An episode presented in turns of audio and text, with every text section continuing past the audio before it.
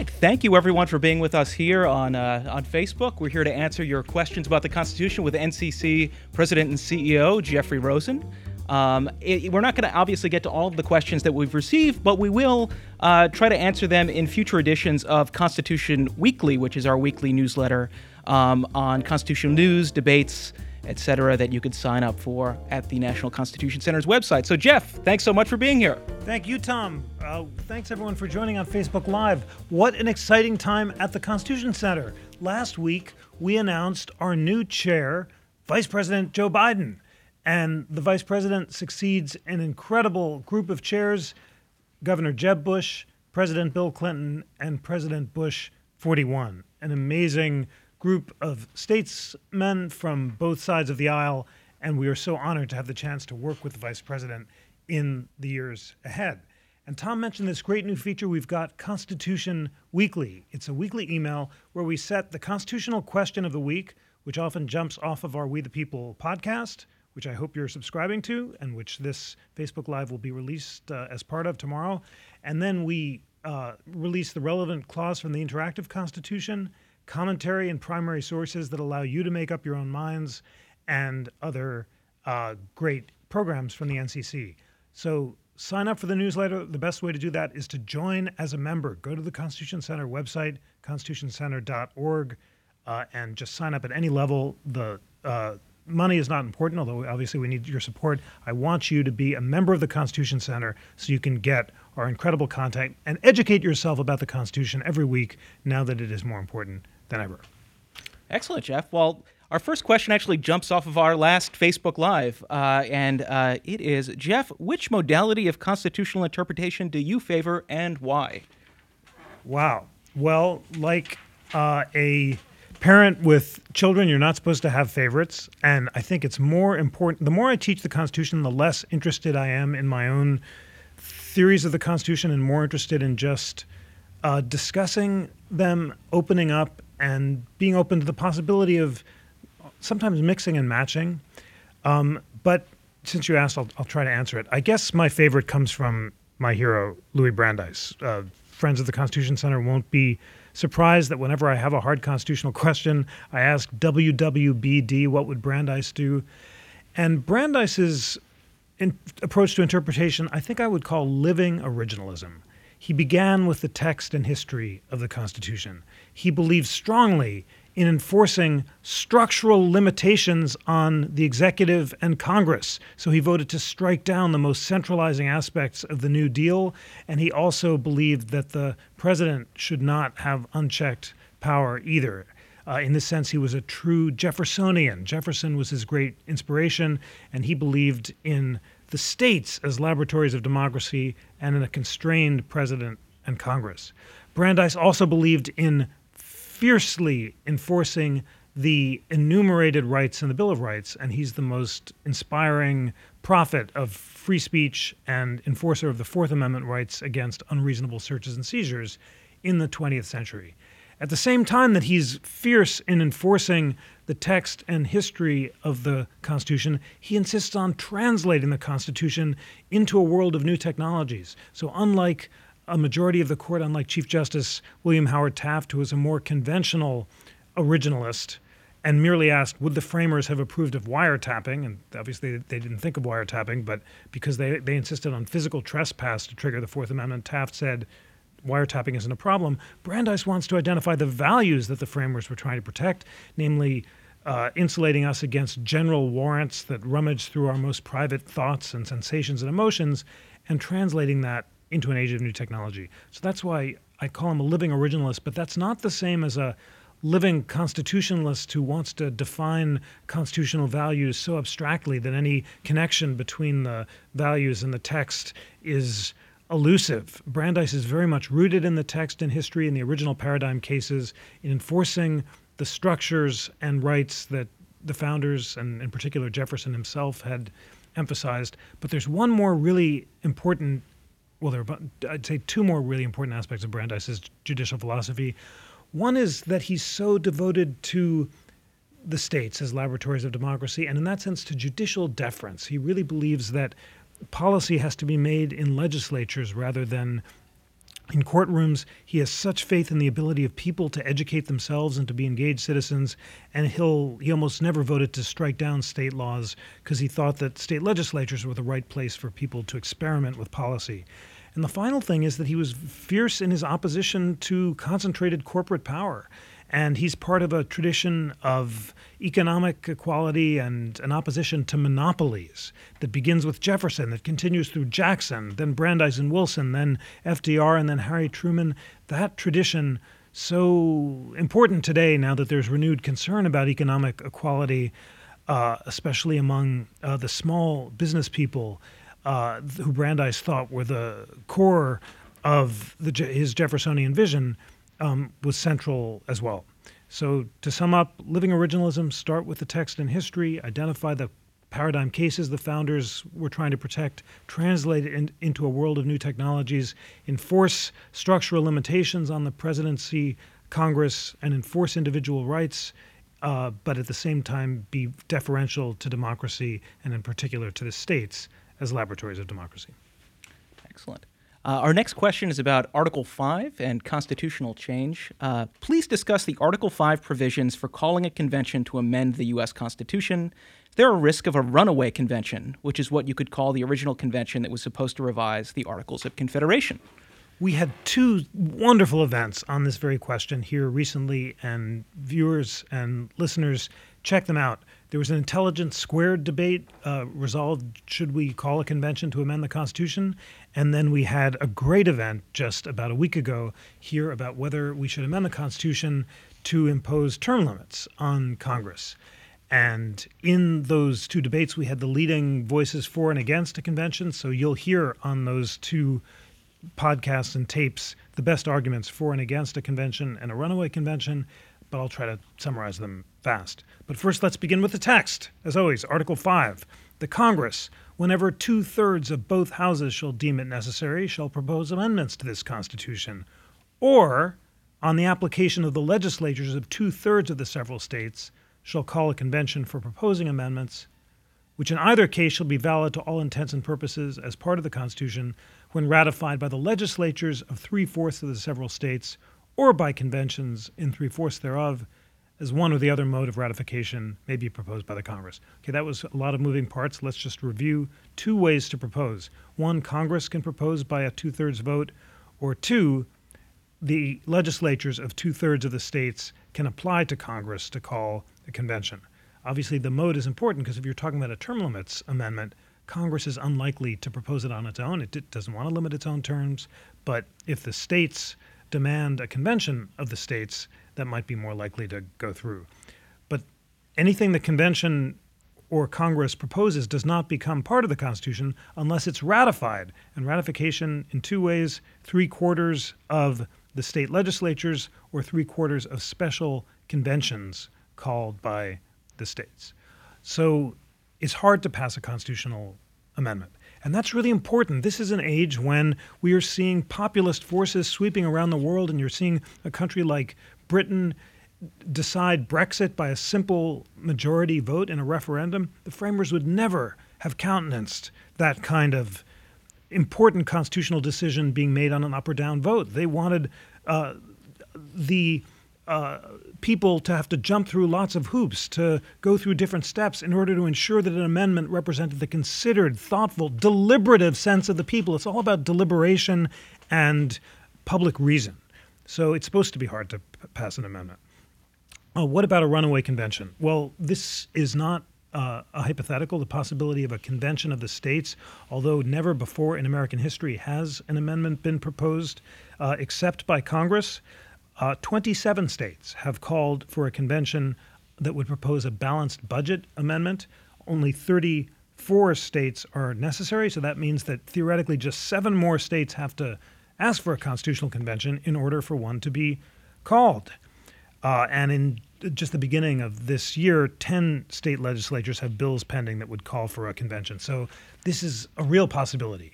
Is it a good idea? Is there a danger of a runaway convention that could propose not simply the balanced budget amendment that it was called to propose, but anything else? Well, you can hear the best arguments for and against a runaway convention by listening to the Intelligence Squared debate or the term limits event. But very briefly, uh, Mark Meckler, uh, who is the president of Citizens for Self Governance, was in the IQ Squared debate. And he said that we are on the precipice of a national disaster, whether or not you agree with the election results. Uh, he says that calling a convention would drain the swamp.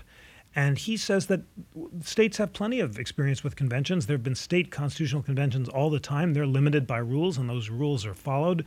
So Meckler is not concerned that a convention would disobey the rules under which it was called, and is confident that it would propose the amendment it was supposed to propose. And then Meckler says, even if it didn't, you don't have to worry about it because a proposal is just a proposal even a runaway convention would have to have its amendments ratified by three quarters of the state legislatures or by special conventions, and it's um, impossible to get three quarters agreement on crazy amendments.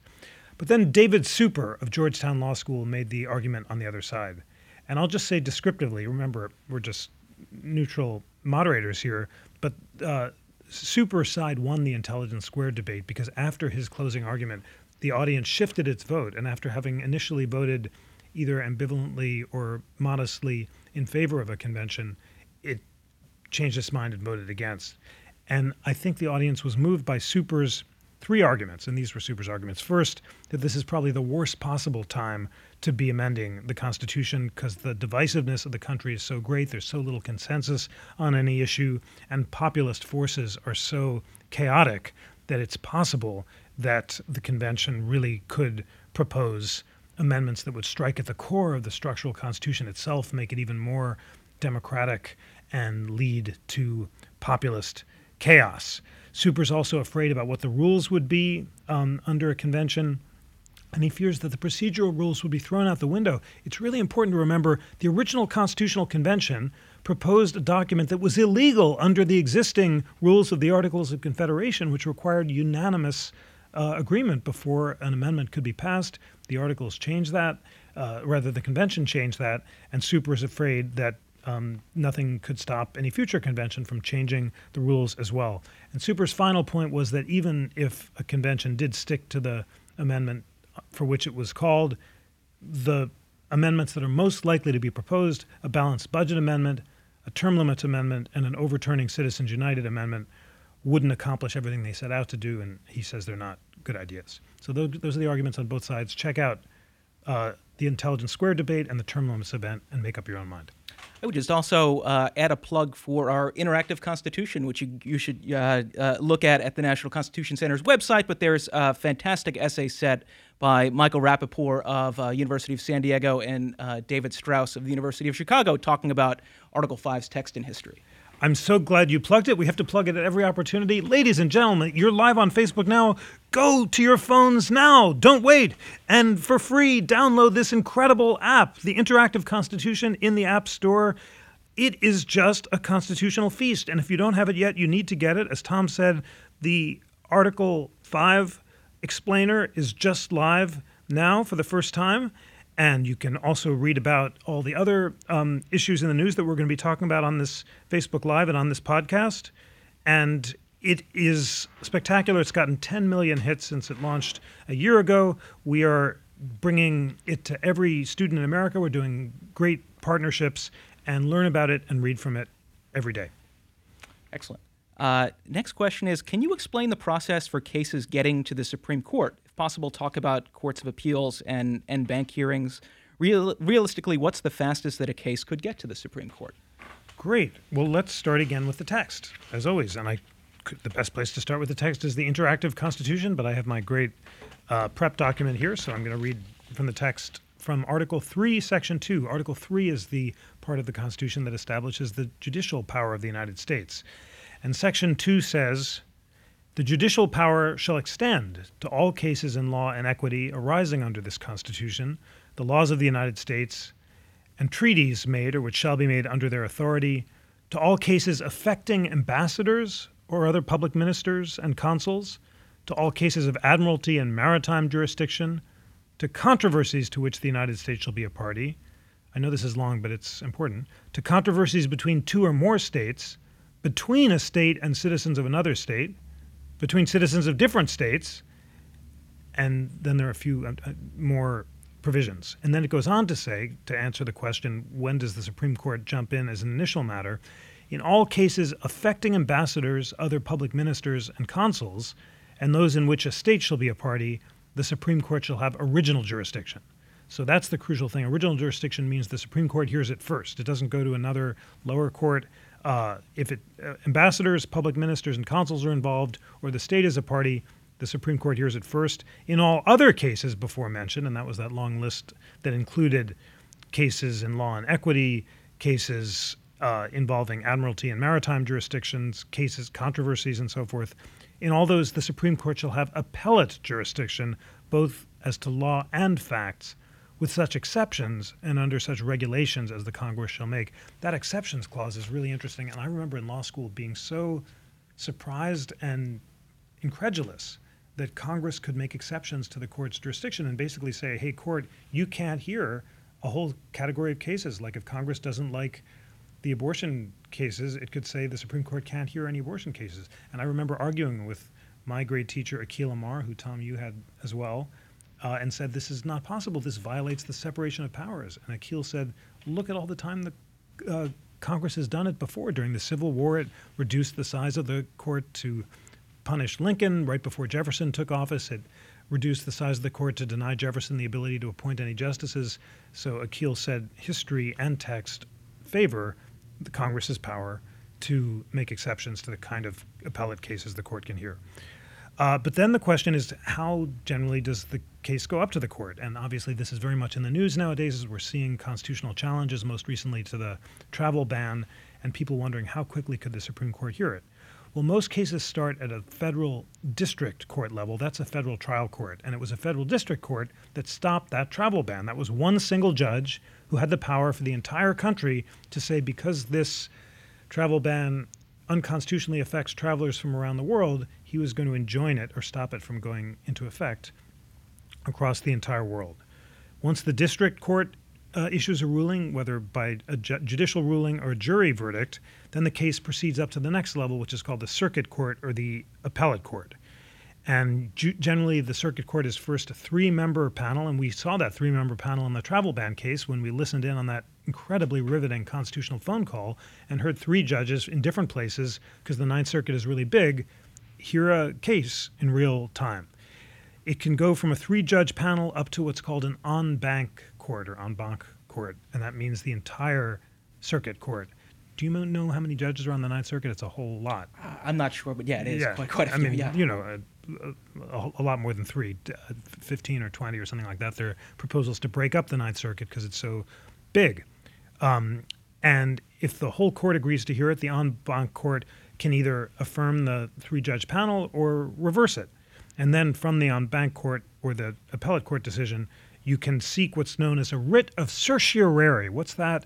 It's a writ that the Supreme Court issues agreeing to hear the case, and it's issued to the lower court, and it um, is the way that the Supreme Court chooses to review a en banc or a lower court decision very few writs of certiorari are granted. Only 1% of all the applications the Supreme Court gets are granted. I may be getting these numbers wrong, but it may be 8,000 writ, uh, requests a year, and it, it, it, hears about 80 cases, something like that. Um, what's the best way for a court, the court, to hear your case? Generally, a disagreement among the lower federal courts. If the two circuits disagree, say the Ninth Circuit says the travel ban is unconstitutional, but the uh, First Circuit in Boston, where a federal district judge initially said it was okay, disagrees. In order to resolve that circuit split, the Supreme Court will often jump in. But it's possible for the court to jump in uh, more quickly. Generally, it it can take a couple of years for a case to percolate up to the Supreme Court. The Obergefell marriage equality decision took about two years from the filing of the complaint at the district court to the time when it got up to the Supreme Court. But the Bush v. Gore case in 2000 was much quicker, and it was only a few days after the Florida Supreme Court issued its holding that the U.S. Supreme Court jumped in on the grounds that speed was necessary. And the Pentagon Papers case was also decided fast. Uh, there was sensitive national security issues asserted by the federal government, and the court heard that quickly as well. So that's a long way of saying that the court can jump in whenever it wants. Generally, it waits for stuff to percolate very uh, up through the lower courts. It takes four justices to hear a case and to issue a writ of certiorari. It's called the rule of five. The basic idea is that if four justices want to hear it, think think an issue is important enough to hear it, a fifth justice will throw in a courtesy fifth vote and allow the case to be heard. So that's the custom. Now, sometimes if the justices aren't sure which way their colleagues will go, they might strategically vote not to hear the case. Let's say Justice Kennedy is the swing vote and people aren't quite sure which way he's going to vote. They might vote not to review the lower court decision.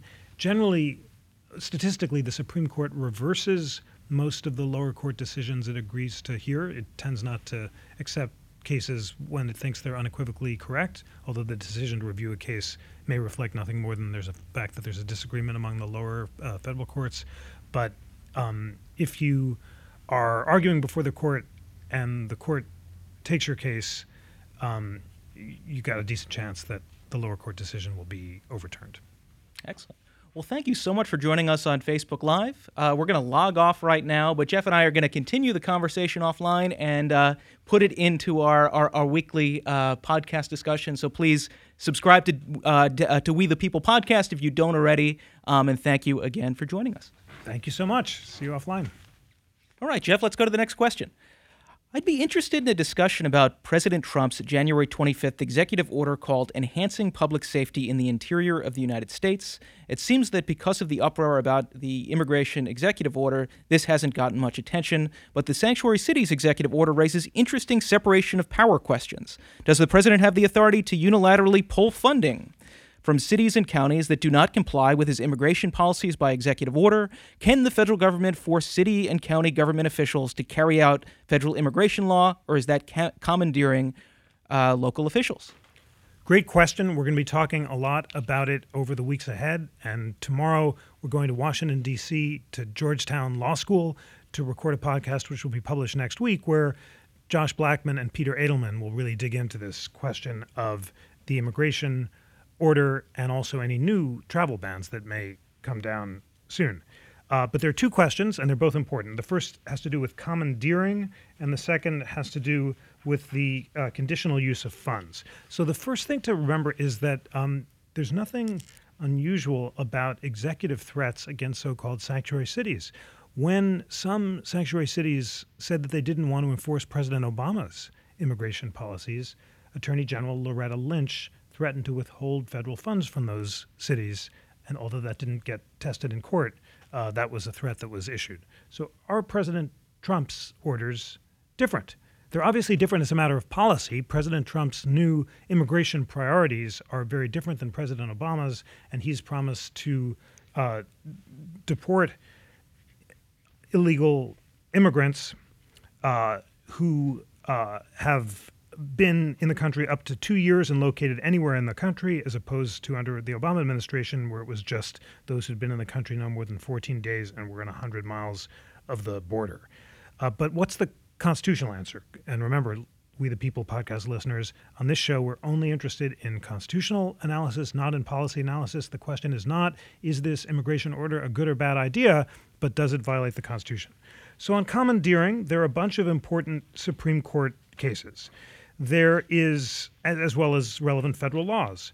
There's a 1996 law that forbids uh, localities from withholding information about immigration status.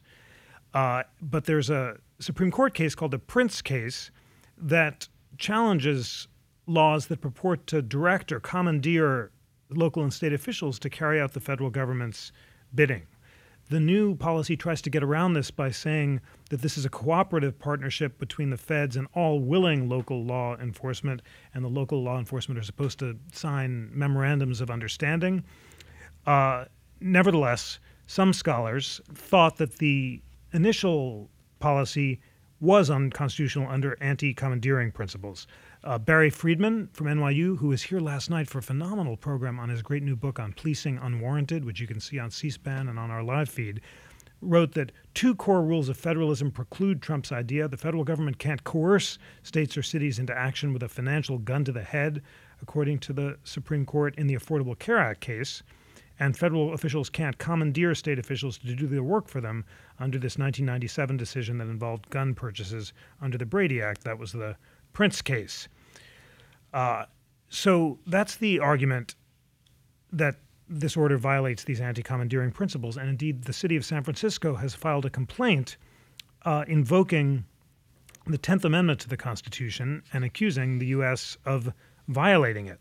Uh, San Francisco's uh, brief says in blatant disregard of the law, the President of the United States seeks to coerce local authorities into abandoning what are known as sanctuary cities, laws, and policies. This strikes at the heart of established principles of federalism and violates the U.S. Constitution. Not everyone agrees. This is an issue with arguments on both sides, and I want you uh, listeners to educate yourselves about them. Uh, there was a piece in the LA Times by Elizabeth Price Foley and David Rivkin who said anti commandeering doesn't apply to the Trump order because cases like Printz, that 1997 case where the court said that the feds can't conscript state or local officials to carry out federal law, doesn't apply when Congress merely requests information. And that's all they're doing here. They're requesting information about the immigration status according to the defenders of the Trump order. And they invoke a 2000 case from the Supreme Court called Reno and Condon, where the court unanimously rejected an anti commandeering challenge to the Driver's Privacy Protection Act, which requires states to disclose personal details about license holders. There's a counter to that, of course, as there, there always is, and that comes from Ilya Somin, who says that this argument only applies to the disclosure of information, but doesn't allow the federal government to force state and local officials actually to help apprehend and deport migrants. So much will turn on whether or not this actually is a voluntary agreement between the local officials and the feds in terms of the carrying out of the deportations, um, or whether it merely applies to the disclosure of information, which the Supreme Court cases seem to say the feds can request.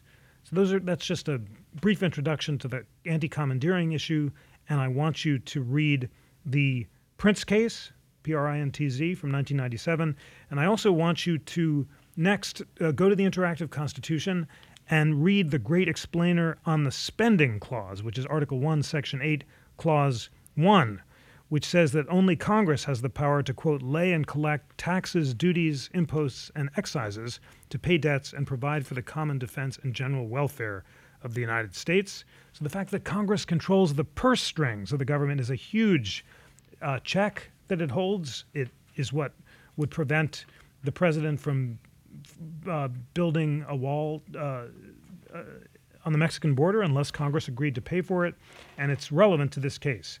So there's a wonderful explainer about the spending clause by professors uh, Sam Bagenstos and Ilya Somin, and they say that it can be a tricky relationship between the feds and the states. They write states today rely heavily on federal spending to provide public services. Federal funds account for just under a third of the average state budget. The more conditions Congress can place on receipt of federal funds, the more control Congress can exercise over the operation of state governments. So, what limitations on the spending power does the Constitution impose? Well, the Supreme Court has said that Congress has to make its conditions clear at the time that the states accept the grants. That's the Arlington Central School District case from 2006. And then there was a case called South Carolina and Dole having to do with unconstitutional conditions, which I always thought sounded rather dramatic. Uh, what kind of condition could be unconstitutional? Well, Dole tells us if the purpose of the condition is too loosely related to the purpose of the grant to which, it, to which it's attached, then that can be an unconstitutional condition. Uh, Dole says that the exercise of the spending power has to be per, in pursuit of the general welfare. It has to do impose the conditions on the receipt of federal funds unambiguously, so states can knowingly choose whether to participate or not. And then the conditions on the federal grant may be illegitimate if they're unrelated to the federal interest in the particular national projects or programs. And finally, the power can't induce the states to engage in activities that are themselves unconstitutional and the final condition, the financial inducements offered by Congress can't be so coercive as to pass the point at which pressure turns to compulsion. So the feds can't put a financial gun to the head of the states and basically say, unless you do what we want, you're going to lose all this money, which is unrelated to the purpose of the grant. All of this came to a dramatic head in the Affordable Care Act case. And remember, progressives were very upset about the decision by some progressives were upset by the decision by Justices Breyer and Kagan to join Chief Justice Roberts in the Affordable Care Act case in agreeing that one provision of the Affordable Care Act, which threatened the loss of all Medicaid funds to states refusing to expand their program, was unconstitutionally coercive. There are seven justices, the, the five conservatives plus Breyer and Kagan, said that because of the extremely large amount of money at stake, up to $3.3 trillion over three years, uh, this is 20% of the average state's total budget. And Chief Justice Roberts said this threat of losing all that money was essentially a gun to the head of the states, and the threat was not closely related to the purpose of the original grants. So, all of those are a good framework for trying to begin to analyze this question. Now, here the executive is withholding the funds, it's not Congress, and it's unclear whether the same analysis would apply to funds being withheld by the executive. For example, there's a federal program called the Justice Assistance Grant Program, which gives millions of dollars to local police. And if the Department of Justice wants to revoke this funding, it's not obvious that this doctrine of unconstitutional conditions set out by the Dole and Sebelius cases would apply, because here it's the president acting, not the executive. We might have to analyze the president's take care duties. And remember, that was a part of the Affordable Care Act case that we did a podcast on about a year ago, and the Supreme Court didn't squarely confront. But the take care clause of Article 2, Section 3 says the president has to take care that the laws are faithfully executed. If Congress says the executive can withhold funds to enforce the immigration laws, then you'd go to the next step of asking, you know, whether he's uh, in fact taking care that the laws are faithfully executed. And if not, the question is to what extent is the withholding of funds necessary or in furtherance of the end? This is what San Francisco argues in its complaint. It says the funding restriction imposes new funding conditions on existing federal funds that go beyond the statutory conditions imposed by Congress and also conditions that are not germane to the purpose of the funds, insofar as they reach funds that are unrelated to law enforcement or immigration. Some commentators have argued that under this coerciveness doctrine, Congress and maybe even the president can't constitutionally revoke funding. Ilya Somin on the Volokh conspiracy says few, if any, federal grants to state and local government are conditioned on cooperation with federal deportation efforts. And the Supreme Court says you have to impose these conditions unambiguously in the text of the law so state can decide whether or not to apply the funds. So he's basically agreeing that the analysis is similar when applied to the president and to Congress but others disagree. Go check out again that Price Foley and Rivkin piece in the LA Times, which says the anti coercion doctrine won't shield sanctuaries.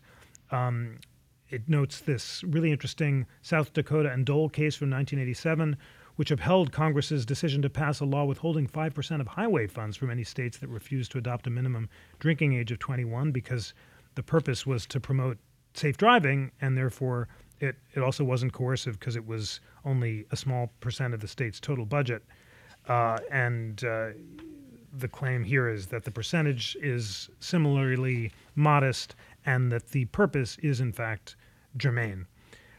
Uh, so that's just a delightful constitutional appetizer that will set up what's bound to be a deep dive into the immigration order and to any future travel bans. But what's so important, ladies and gentlemen, is we've got to start learning together about the structural Constitution. It's not enough just to look at the Bill of Rights. We need to learn about Article 1 and Article 2 in order to figure out these really important, complicated questions involving funds. Tom, you uh, have studied the structural Constitution and have really great thoughts thoughts on this. And I'm curious, as you hear the arguments on both sides, do you think that the same constraints apply when the president tries to withhold funds as when Congress tries to apply them? I would think yes. I think the same concerns that were driving, uh, you know, the the the uh, Roberts Court and NFIB um, would exist under the president as it, as it would for Congress. I think in the end, uh, what is animating the court in in those spending clause cases is a concern about the sovereignty of the states that could be violated as much by Congress as by the president. I think what's interesting about you know this particular case is that it does force us to ask that predicate question under Article Two, Section Three, the Take Care Clause, of really closely probing um, what have these statutes said, what conditions have they put in place, and is the president acting pursuant to that congressionally delegated power? And if not, is there any inherent power that exists beyond that? Um, and I think that that's sort of what the what the courts are going to have to wrestle with here. But I mean, what's so interesting from a constitutional nerd perspective in these cases is that you get questions about congressional power, Article 1, presidential power, Article 2, the 10th Amendment and state power and federalism. Um, and then sort of these more recent line of cases uh, designed to promote state sovereignty and federalism, like Printz, like NFIB and the spending clause. Um, uh, that you know ask all sorts of interesting questions about where is that division between federal power and state power. Um, Tom Donnelly, Senior Fellow for Constitutional Studies, Structural Constitutionalist Extraordinaire. Uh, just to review for our audience and for me, it seems kind of weird. Here, the president is issuing an executive order. Does that have the same status as a law passed by Congress, and is it therefore analyzed under the spending clause? Well, so I mean, I think what the executive will do next is kind of is is what the Homeland Security Secretary did with the memoranda this past week, which is so you have the way these things frequently work. I think are you'll sort of have this executive order, then you'll have an administrative agency spell out and, and sort of what that means practically on the ground for folks in the federal bureaucracy, and often the executive order will have uh, will will state uh, you know sort of more broad principles and broad policies, and then some of those policy making details, and also the the statutory arguments that would underlie them will frequently be made by those guidelines that are put out by the various agencies. Um, but I mean, I would imagine if I were you know the the city of San Francisco in a case like this, you would make an argument. Um, under you know uh, uh, article 2 section 3 sort of the same way that a lot of states made against president obama's immigration order that effectively the uh, department of homeland security and the administration was not taking care that the immigration laws were being faithfully executed. Similarly one could imagine in the sanctuary city context if what's being done is an explicit threat to withhold funds based on not following um, a specific uh, statute that you could also say that you know this does this violates the take care duty because the, these funds were um, given to us based on other federal programs that spending that that's done under Congress's spending power um, and Congress didn't put these conditions in place and the president has no power to do it afterwards. And you would think that also, you know, based on the guidance that's there from Dole, that's there from NFIB, um, that it is the, the court over time uh, up until NFIB had been quite permissive in terms of allowing Congress to put conditions on federal funds. NFIB signals with seven members of the court perhaps tightening that a bit and requiring the unambiguous statement of the condition that it not be unduly coercive and that it be linked to the purpose um, underlying the grant of funds. And so, you know, you would imagine that you'll, you'll get an argument under Article 2 and this argument under Printz and NFIB, which is connected to Congress's spending clause power. Great. Well, I have a lot more questions for Tom, and we need to talk this through, but I think we both need to study the interactive Constitution and read some more briefs before we get in deeper. So let's hold our fire. And this discussion relates to another question that came in, I think, about the delegation of congressional power to the president. Uh, and what was that question? Absolutely. Um, let's see. Article 2 doesn't provide much in the way of presidential powers, yet many see the president as the most powerful government actor. How much has Congress delegated its powers to the executive, and is that a good thing? Ladies and gentlemen, where do we begin to answer this question? Why, with the interactive Constitution. And we're talking now about Article 1, Section 1, which says all legislative powers herein granted shall be vested in a Congress of the United States, which shall consist of a Senate and a House of Representatives. And there's a phenomenal explainer on Article 1, Section 1 by William Eskridge and Naomi Rao. And I won't read the whole thing except to note that it begins by saying Article 1, Section 1 vests all legislative powers in Congress, which means the President and the Supreme Court cannot assert legislative authority. Remember, ladies and gentlemen, dear friends, these explainers signed by our scholars nominated by the Federalist Society and the American Constitution Society are like a unanimous Supreme Court majority opinion. You can be confident that every word that I've just read is agreed to by both sides. So it, I'm just stating the most settled and accepted bipartisan principles of constitutional law. And our scholars go on to say this marks an important separation of powers between the departments of the federal government. It has also been interpreted to include a principle of non delegation that the people's representatives in Congress must make the law rather than delegate that power to the executive or judicial branch. Okay, it's time to prepare yourself for several months of learning about the non delegation doctrine. And when I went to law school, I would have said that this was a musty atavism from a distant era because I was taught that uh, the Supreme Court during the New Deal period tried to strike down parts of the New Deal as violating the president's power to delegate, uh, uh, sorry, violating Congress's power to delegate authority to the president.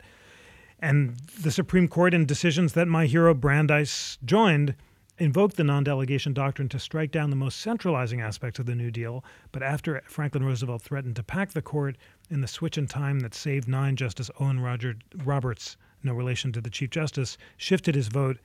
And since the 1930s, the non delegation doctrine basically uh, fell out of fashion.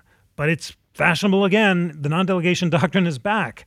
And our, uh, it's not only uh, conservative opponents of the post New Deal regulatory state that are asserting it, now progressives, as we see, who are opposed to some of President Trump's uh, executive orders, are rediscovering the virtues of the non delegation doctrine. So you can, there are a couple big cases that I want you to read just to begin to learn about this. The most important, and you just read it for pleasure because it's so beautiful and so totemically important.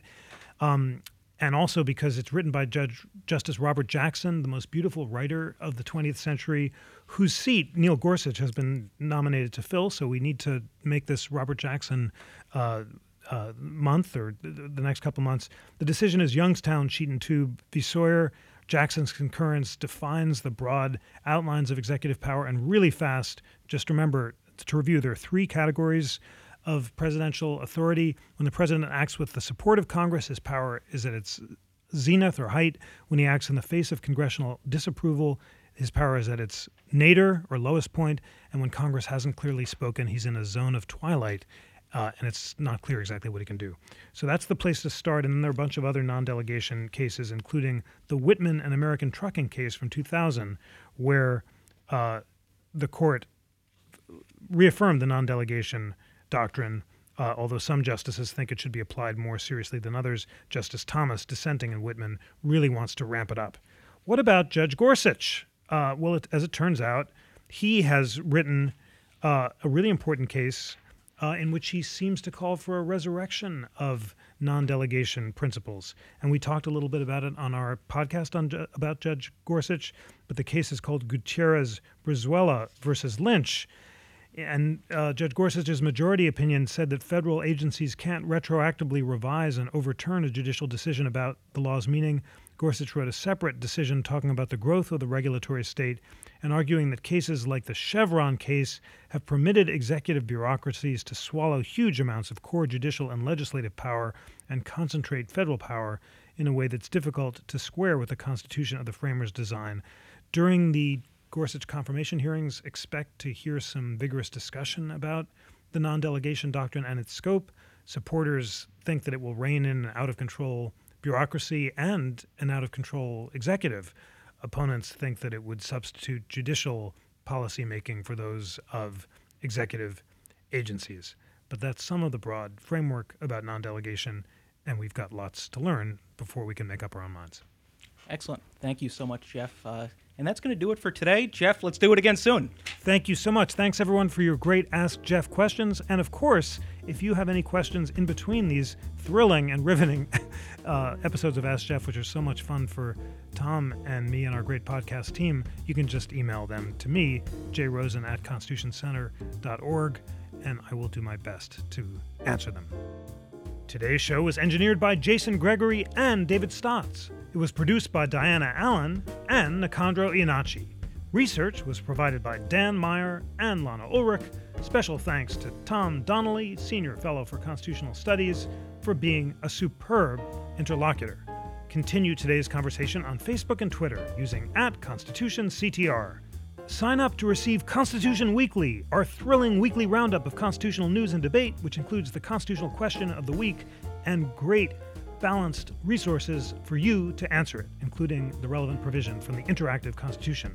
Go to bit.ly forward slash Constitution Weekly. Please also subscribe to We the People and our companion podcast, live at America's Town Hall, on iTunes, Stitcher, or your favorite podcast app. We the People is a member of Slate's Panoply Network. Check out the full roster at panoply.fm. And finally, despite our congressional charter, the National Constitution Center is a private nonprofit. We receive little government support, and we rely on the generosity of people around the country who are inspired by our nonpartisan mission of constitutional education and debate. Please consider becoming a member to support our work, including this podcast. Visit constitutioncenter.org to learn more. On behalf of the National Constitution Center, I'm Jeffrey Rosen.